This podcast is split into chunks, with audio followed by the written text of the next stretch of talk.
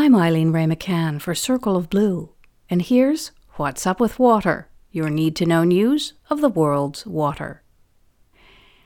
Cyclone Idai claimed over a thousand lives and is expected to cost more than $2 billion to the economies of Malawi, Mozambique, and Zimbabwe.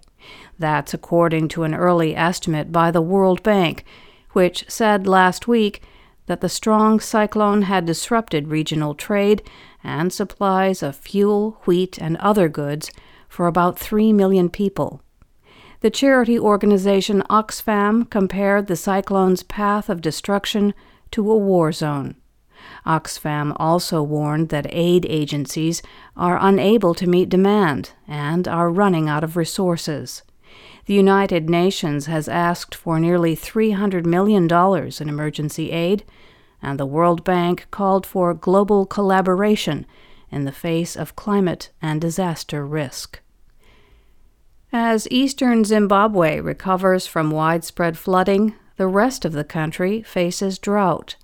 Lake levels are very low, and two dams near the capital city are essentially dry, which has prompted officials to ration water. In Kenya, the long rains season, which typically lasts from March until May, has been slow to start across the country. Kenya's meteorological department said that Cyclone Idai blocked the movement of other rainstorms. Thus, sunny and dry conditions continue over most of the country. The World Bank says that the medium term growth outlook for Kenya is stable, but the recent threat of drought could put a drag on the economy. The bank is one of Kenya's leading financiers, and it urged officials to be more realistic in forecasting income and more stringent in its taxation in order to stabilize its economy. In Iraq, weeks of rain and snowmelt have filled dams to record breaking levels.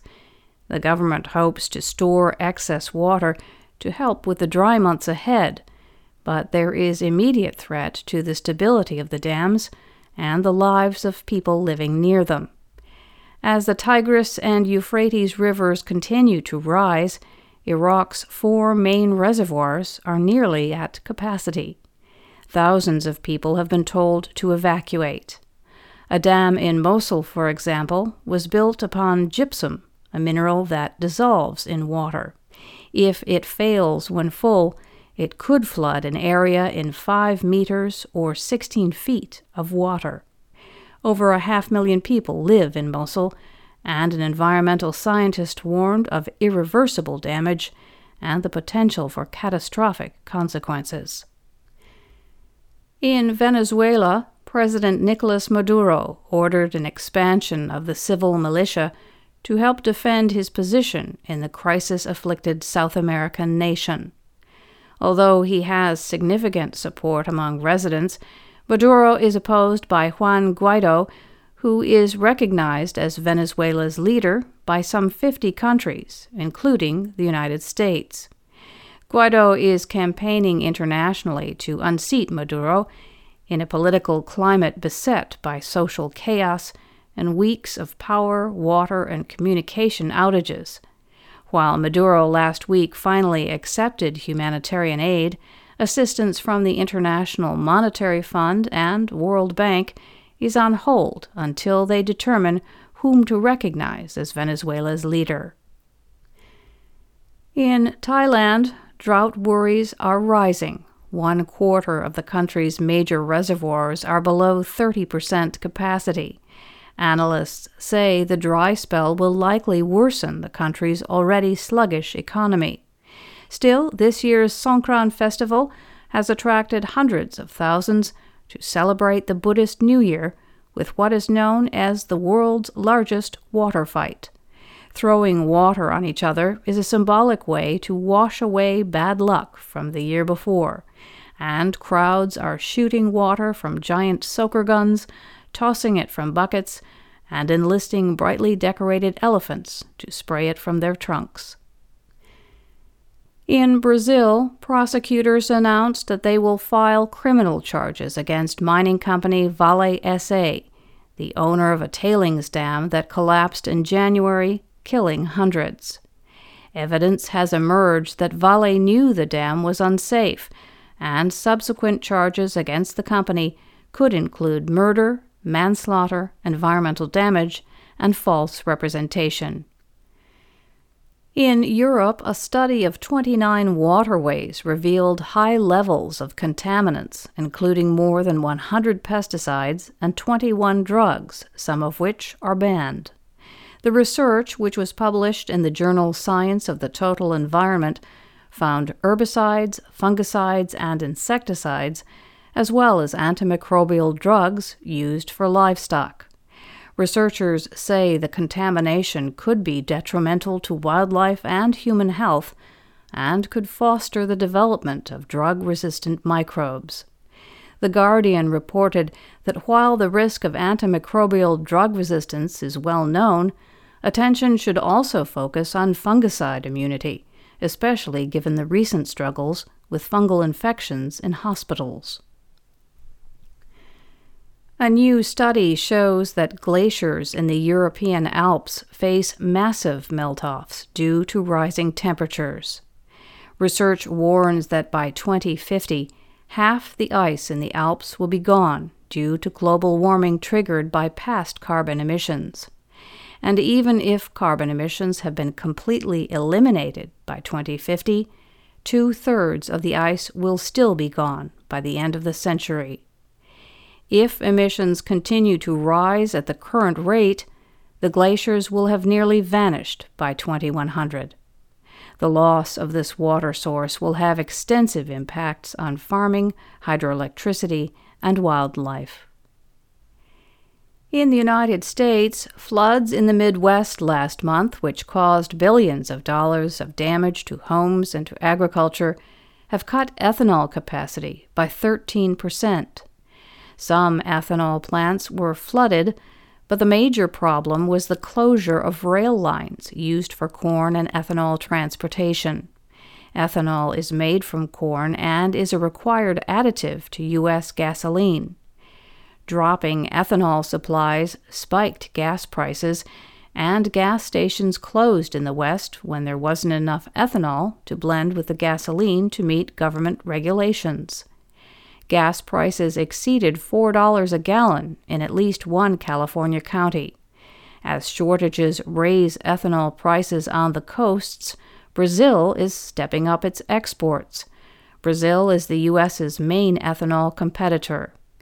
Midwest producers were unable to cash in on the demand due to flooded rail lines and what one trader called a double whammy for those in an industry already struggling with high inventories and slow demand growth. In a related story, Clarksville, Missouri is among the river towns in the Midwest without protection from the waters of the Mississippi. With one major flood receding and the forecast warning of worse ones on the way, residents wonder how to reduce their exposure to high water without ruining their riverside charm or breaking their bank accounts. A plan for a removable barrier would provide protection when waters rise without permanently obscuring the scenic character that attracts tourists and feeds the economy. But the plan costs $4 million, and that's only half covered by aid from the state and federal governments. The remaining $2 million is four times the size of Clarksville's annual budget. Several other river towns in the Midwestern U.S. are experiencing similar dilemmas as they compete with larger communities for limited federal resources in an increasingly disrupted climate. Flooding has even wider implications across the nation. Nearly half a million U.S. citizens are living in government subsidized housing that is at high risk for flooding. Much of the housing, located in cities such as Houston, New York, and Miami, was built before flood dangers were well researched. Now many residents are stuck, faced with frequent flooding, but unable to use their housing vouchers elsewhere. In response, a group of Houston citizens is bringing a lawsuit against the U.S. Department of Housing and Urban Development. Circle of Blue's feature story last week examined an increasingly popular tactic for getting clean water to small communities. California lawmakers in 2015 gave the State Water Board the authority to require utilities that are larger and better run to absorb smaller, poorer neighboring systems if those systems consistently fail to meet state and federal drinking water standards. This process, which is trending nationally, is known as consolidation. Amid rising costs, stricter regulations, deteriorating water quality, and a lack of technical expertise, many small water systems are looking to join forces with larger systems, either through sharing operations staff, forming regional partnerships, or the full integration of the physical infrastructure, governance, and billing systems. Two consolidations in the Bakersfield area are the first significant test of California's mandatory authority. The state facilitated about a hundred voluntary consolidations in the last two years, but it has ordered only one mandatory consolidation since the law was passed. Those who support California's consolidation power represent an odd coalition. They include policy wonks who look at the economic and demographic trends and note the stress on small communities, social justice advocates who see a lifeline for low income residents who have endured foul water for years, and private water companies, which are hungry for business growth, new customers, and the revenue that comes with them. The voluntary consolidations that have taken place in California, Kentucky, and elsewhere provide several lessons for others looking to emulate the process. One is proximity. The more remote a community is, the more expensive it is to connect. The second lesson is that relationships matter. Consolidations can be a merger of unequals. Utilities fear the loss of local control over rates and rules. Social dynamics, as seemingly trivial as high school football rivalries, may bleed into consolidation discussions. Residents who live in unincorporated areas may not be accustomed to city watering restrictions, and they may worry about the encroachment of other city rules unrelated to water service. The third point is funding. Most full consolidations require an investment up front that can be several million dollars. The trade off is that better water will be available down the road, but only after new debts are incurred and assets are built.